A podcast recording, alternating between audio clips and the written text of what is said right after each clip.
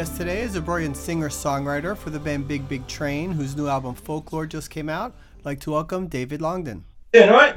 Hey, David, great to speak with you. Hey, Roy, thank you for wanting to do it.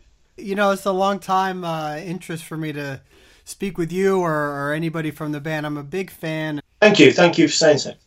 So tell me sort of what's going on with you and with the band. I think there's been a lot of great support with the new album and a lot of press and good vibes. Well, tell me in your own words what's going on with the band right now and, and how you guys are experiencing everything. Um, we've released Folklore um, early on this year, and um, we're you know we've had really great reviews for that. I have to say the support that um, we've had um, from the, the our fan base and and the the prog community at large has been fantastic. You know, so there's been thankfully a lot of interest in it, which is uh, which is good. So what's next for us is we are looking to uh, to secure a venue in which we will do live shows for next year, and we're also working on a companion album to Folklore, going to be released just just probably about next April. It was going to be an EP, but we've got so much stuff that um, we're writing uh, to, to, to uh, uh, for the for, you know for this album. It is going to be an album. It's not going to be. Uh, it's going to be. It's going to be an album, not an EP. So it won't be. It's, it's like a, a companion to folklore. It's not the next big big train album type of thing, but it's uh, it's just stuff that uh, it's unfinished business from folklore that we'd like to get out there. So that's we're very busy at the moment. Very cool. we won't have to wait too long for more music. So good news there. You know, if it's okay, I'd like to just get a little bit of, of your background a little bit. All right. Well, uh, I'll try and keep it brief. Um, yeah. Um, all my life, I've been I've been a musician really, and, and I've played in bands from being very very young. Mainly, I started playing um, flute in um, in bands when I was a, a sort of a, a, young kid with my friends and things like that. So I could I played keyboards and we got a we got a piano in the corner of the room, but it, you couldn't really drag the piano around to anybody's house. So up there, so I had to play the flute. So I did that for a while, and then I became a bass guitarist and a vocalist with um, some school friends, and we formed bands. Anyway, this went on. Bands went went on. I eventually was in a band called the Gift Horse, and we had I, I, I managed to get a publishing deal. And as a result of the publishing deal, I met a guy called Gary Bromham who passed on my details eventually, uh, sort of years later, to uh, Mike Rutherford and, um, and Tony Banks, um, who um, considered me uh, as, as, a replacement for Phil Collins when all that was going on with the Calling All Stations album. And then I did my I made I made my own album uh, called Wild River. Uh, that came out in 2004. At the same time that I became a father. Uh, and then I had a period where I was I was teaching music technology for a while and to support the family, and um, I, I was I wanted to do more work musically um, uh, because you know I, I, would always done so, and uh, I read an article on the internet with Martin Orford, who was a keyboard player in um, IQ at that time, and so I called uh, GEP Records, that's Giant Electric Pea Records, which was uh, IQ's record label, and um, left a message, a phone message for Martin, telling telling pretty much what I just said to you, uh, giving him a potted history in a few minutes. And um, what happened was um, he, he, picked the phone up. He was in the office and he heard me talking, and uh, we got speaking. And he said to me, "Well." Uh, he's doing it. He's actually considering leaving the music industry, which he went on to do. But he was going to do one final album, which was called The Old Road, and the deal was, he said to me, "Well, David, look, if you can sing these songs better than I can, you can. These these are two songs on the album better than I can. They'll go on it. Your, your vocals go on the album." So I went down to Aubitt in Southampton and uh, met Rob Aubrey there on that day. He was engineering Martin's album, and um, I did the vocals, and he must have liked them because they went on the album. I'm pleased to say, and that's how it kind of started. Really, Rob met me, and um, he knew that uh, Big Big Train were looking for a singer and the only bit of Big Big Train I heard before joining them was um, a song called Summer's Lease, which had been released on a, uh, as a part of a sampler, like a free CD that you get with um with a kind of whatever a quarterly magazine or something like that, or a monthly magazine, and that's the first thing I heard um, by them. So when they sent me the audio stems to record my uh, my well, I, I now know that they were parts of the same song. It's parts of the Underfall Yard, but they sent them in sent them in little snippets, and uh, Greg and Andy said, "Well, just do uh, do what you think you want to do with them." So Um, I did. I, I, I, heard them in um, sections of uh, lead vocals and backing vocals, and uh, that's how it that's how it kind of came to be. I sent them the, my audio stems back to them, and uh, they liked them, and, and they invited me to join the band, and it's kind of gone on from strength to strength, really. So that's how it all started, though. So. That's interesting with the Genesis story. I, I, had heard that that you were one of the names. I was going to ask you about that and and uh, and see what the story there was. I found out about the band later. Being in the U.S., it's hard for us to find out about UK prog bands and stuff. Sometimes it gets easier nowadays with with the internet being what it is. But uh, English Electric is where I got started with the band and then went backwards a little bit. To me, albums like The Underfall Yard and, and even the EP Far Skies uh, are brilliant, and I've come to find they're sort of classics in the in sort of the underground prog movement. But why do you think it took till now for really the band to sort of reach what I think is pretty good popularity among the prog community, more than it's been, I think. Well, it, it took as long as it took, really. Roy. It's the it really. It's um, you know, we if we, we would have liked it to have been sooner because the, it, the Yard came out in 2009, but it it goes as fast as these things go. And um, when we did the Underfall Yard, the the deal was that um, with uh, Greg and Andy and I was that they said, well, look, you know, we're not making a lot of money doing this, so we may do this. We will do this album. It will come out. But there may be another if we if we can do it. But you know, but certainly the Underfall Yard will, will be made, and then we'd see how we got went from there. So it wasn't like um, it wasn't like, hey, baby, join this fantastic uh, uh, band. Right. um, it was you know they needed a singer. I, I I was looking for a band, so you know we were in the right place at the right time. So it's been gradual. When the good reviews started coming in, the good publicity from the Underfall Yard, that um, uh, makes everybody kind of raise their game because you know you feel confident that you're doing the right thing. So and then uh, the inclusion of people like guitarists, people like Dave Gregory, um, is a notable musician, and Nick D'Virgilio on the drums.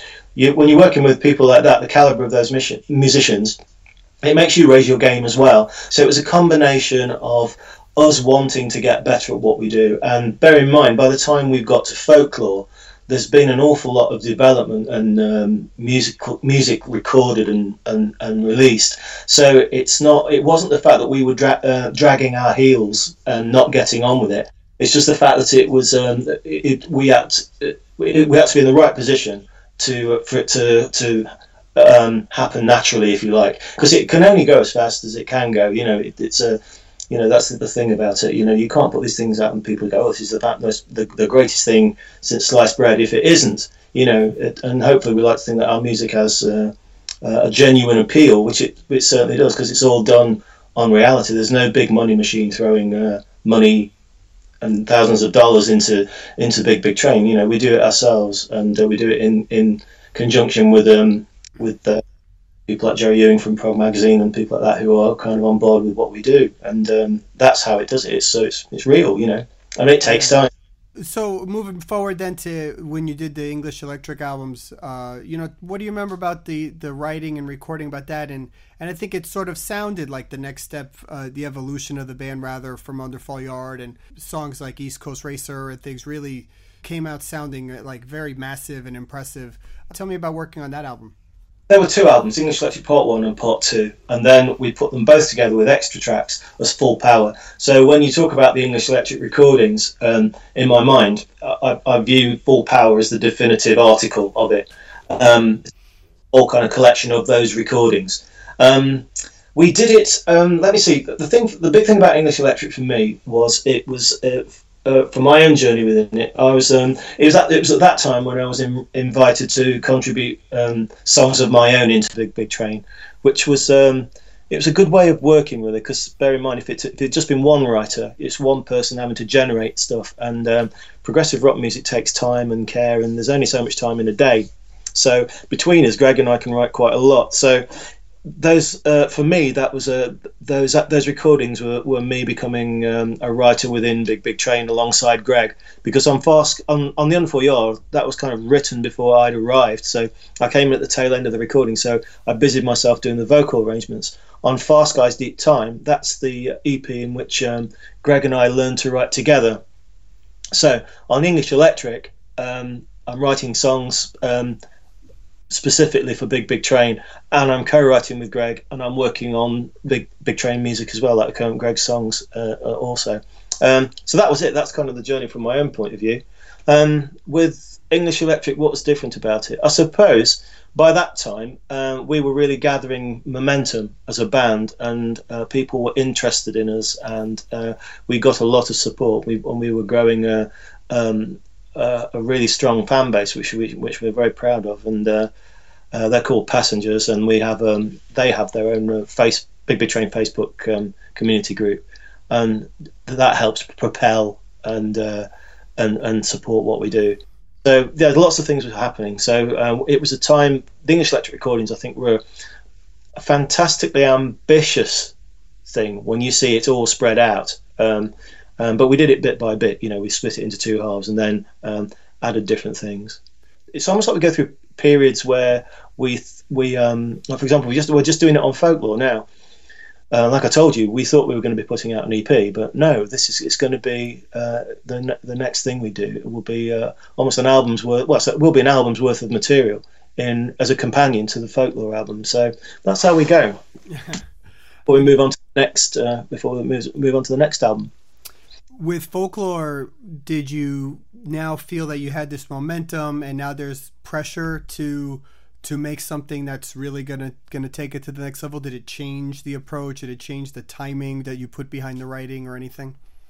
Let me see. No is is a short answer to that. Because um, um, bear in mind, we were. I suppose we we, we are aware that um, because the English electric recordings were so successful, and it had been a long time since we'd had any studio recordings out or an album. Certainly, we put an EP out called Wassail EP a little earlier before the gigs last summer, and um, so you never know how it can go. I mean, we may we could have released folklore to, to mass indifference. You know, maybe that's a, those that that time spent away doing those gigs and preparing for the gigs could have the you know the, the, the scene could have changed and and and we maybe we wouldn't have been um, um, as um, highly regarded as we we we, we are. Um, so you never know. You never know with these things. Right. Uh, that that's that's kind of part and parcel of it, really. Uh, when you go through writing, especially with an album like Folklore, which is really based on on specific stories, and uh, you know, how did you find the topics to write about, and which ones in your readings do you say, "Oh, this is a great one. This this one would work for a song like Winky, or this one would work for a song like Brooklands." How do you how do you disseminate what's good and what you want to write about? Well, um, Greg and I usually have um, well, like we're doing now, like long kind of uh, phone calls on Skype or, or whatever, or FaceTime, and uh, we chat about stuff like pretty much like we're doing, and uh, we discuss things. I mean, we've had one today. I mean, that's why I can tell you a little bit about the album thing I was just mentioned. Mm-hmm. Um, we we tend to we have these um, obviously um, issues and, and circumstances present themselves as we're, we're going through life and uh, we chat and we resolve them like pretty much like any like like anybody else would really. We just say right okay that's what we're going to do. But we're quite good at firing um, ideas off of each other. And often we find that we have very similar ideas when, when we'll go away for example and think about stuff and we come back and we've got the same we have quite similar um, um, yeah similar visions um, about about it which is great you know which means we're we're on the same page and we're going in the right direction uh, going back to again like a song like Winky for example, which is one of my favorites on on the album. Really, just great track, fun track. Uh, how does a song like that start? Is it the story? Is it the lyrics? Is it um, the opening uh, sort of guitar part? How does it go from from beginning to end and become a song? And thank you for what you thank you for your kind words about Winky. Winky began when, well, Greg and I, we look at the internet and we read books and to get anything that will um, kind of sort of think anything that's kind of interesting, but a, bit, a little bit unusual, unusual as well, prefer, preferably. Um, and I I read about Winky. I, I, must have been surfing on the net one day or so, and I and I found I found the story, and I, I love the name for for, for start because it's it's quite a cute name, and and uh, it's um it's it's uh, when you consider what the, the, the, bird did, what she did was incredibly heroic, and uh, and uh, but whether or not that was uh, ever in Winky's brain, one will never know. But uh, the heroism, she probably just wanted to get back to her loft where it's safe and warm. But in doing so, she was able to save the lives of the crew. Um, so once you've got a story, um, and you know, it was such a good story. Winky to me was just absolutely irresistible. So on one of our marathon phone calls, I, explained the story. I, I, told the story of Winky to Greg, and he said, "Oh, we've got to do it. We've got to do that." So um, I went away and I wrote it. And um, when I'm writing the music, in in that case, in the case of Winky, um, well, you know, you're thinking of you're telling a story because it's um, very much like an action adventure um, piece of music, and it and to be honest, it, it harks back to things like the Battle of Epping Forest and the the, the, you know the, the, Return of the Giant Hogweed and those sorts of tracks where uh, a story is being told. There's a lot of words in Winky, and uh, it's a, and it's and they're all, all factual. You know, they are re- literally uh, recounting the story of what actually happened.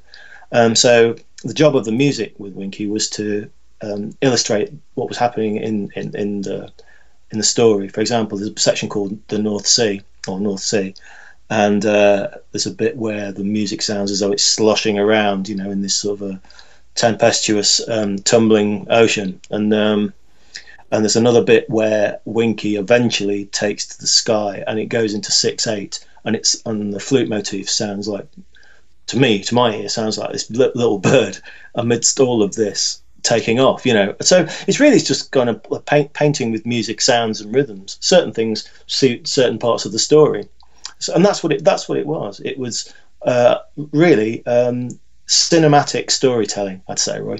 Yeah, I think when you hear the song and you uh, follow the words along and you sort of immerse yourself in it, exactly what you're saying comes across. It it all takes you to this place where you're visualizing what the story's trying to say, and it does it, it, it does very well. One of the other things that is uh, impeccable on the album are the string arrangements and some of the openings. The, the opening of Folklore right away sets the tone for the whole album. At what point are you working on the string arrangements? Are those added on later? Are they while you're writing the actual song? And, and how much goes into that part? Well, uh, obviously, a lot of thought. Kind of each song has to have they have to they have to work well as an ensemble of songs within themselves as, as the running order of an album. But but ideally, uh, they should also work well individually too. That the suckers should be able to stand alone. And the string introduction to um, uh, folklore really was um, it it was um, almost like the string parts from the chorus. So I wrote I wrote strings in the chorus. So it's you know there we go do do do. It's just the it's those chords. It's just me taking the theme of the chorus and playing it on. Uh, I played it on. Uh, a, a synthesizer to demo it, and then Rachel came, and then she she with her string quartet, and uh, recorded the, the the string parts that you hear on the front there. So it's just the idea came from the chorus. It's the it's a theme taken from the chorus, but because it start it starts off the track uh, in isolation, just the swell of those strings. I wanted it to sound. It sounds a bit um, a bit crazy here, Roy. I'm going to tell you. I wanted it to sound like England when it starts up. You know that kind of almost like um, a real lump in the throat kind of sense of home and uh, where we're from and um, especially when the brass gets to it as well halfway through. It's um, that's what I wanted it to sound like. I wanted it to sound pastoral. Yeah, no, that's that's awesome. Um, another song uh, closing the album, "Telling the Bees," is sort of a different vibe than a lot of the other songs uh, with the the acoustic, and it's it's kind of a somber story, right? But very uplifting musically. You don't really realize maybe the the sadness in it, uh, but it's sort of a happy kind of ending. Uh, you know, talk about writing that song and, and wanting to close the album with it. Okay, well, um, Telling the Bees was written um, in the October of 2014. And um, through that time, I was going through quite a, well, a particularly rough time in my life. And uh, I, I wrote it on a 12 string guitar, and it's capoed up, and the tuning is D A D G A D. That's a dadgad tuning. And uh, this this riff came out and it was very very simple. And i started singing it and i, I like the idea of the, the the storytelling with bees and i like the idea of, of it being a, a folklore tradition where um, it's handed down. And it very much echoed the the um, lyrics in the song folklore the idea of passing it on from uh, generation down to generation to generation these traditional things. And uh, telling the bees is one of those things. And yes it, it is it starts off with um, with um, a young boy discovering that his um, his father's not going to come back from the war, and uh, what happens is he becomes the beekeeper, and throughout the song he uh, he grows up and uh, he meets this girl called Jenny. Uh, they um, get married and they have a son, and that's all it is. It's just the it's just the story of it carrying on, and it was just I've although it's a sad start. Um, it like you say there is a there is a, there's a it's a bittersweet song. It's um, there is sadness in there, but there's also joy, and um, uh, you know there, there's that hints in that in the middle section as well. But I wanted it to soar when it hit the middle section with the slide guitar solo, that's which is beautifully played by Dave Gregory. Um, I wanted it to really kind of soar at that point. And sometimes, you know, it doesn't have to be all mellotrons and it doesn't have to be capes, uh, time signatures. You know, I, I'm I'm more than happy to express myself in four four. But as my friend once said to me, you want to express yourself in in, in seven sixteen, you've probably been drinking too much coffee. That's great. I love finding out some of these stories with the songs and, and everything. And and you know, I have, I have to tell you, the first time I heard the album, um, I just enjoyed it so much, and I probably listened to it repeatedly from beginning to end for an entire weekend. And uh, I think it's just one of the best albums to come out this year. I really do. Well, that you actually, I don't think I answered your question properly a little while back. You said um, did we feel any sort of pressure to um, to in a sense? So that's the way I took it. Um, when we are making folklore, it didn't feel like there was any. Uh, we we were aware that we were making the follow up to um, the English Electric recordings that have been well received, but we did it in the spirit of we will do what we do, and because we'd.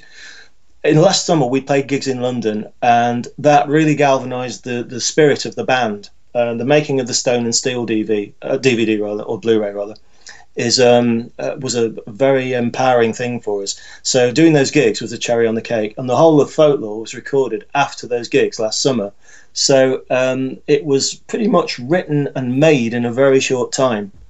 But because everybody within the band had um, kind of like, I, realised that uh, we all know our place, if you like, on on you know our patch of the band, what we have to do in order to make sure that it, we'll we'll we'll work, work efficiently when they're making this. We're making this stuff, and um, that's that's that's why it was kind of it was um, it was a lovely thing to make. It was a it was a good album to make. It was a positive album to make, and um, you know it it, it was um, it was I won't say it's an easy thing to make because there's lots of crafts craftsmanship within it and uh, and deciding uh, how these things are going to be presented. But by and large, um, we learn so much with doing the gigs and having recorded English Electric, and prior to that, having done Far Skies, and then you know suddenly all this folklore to me sounds like everything Big Big Train know about making an album in a very condensed single album, and that's that's what it felt like. And you know, we like we like the album. Was, we're very proud of it, and it's uh,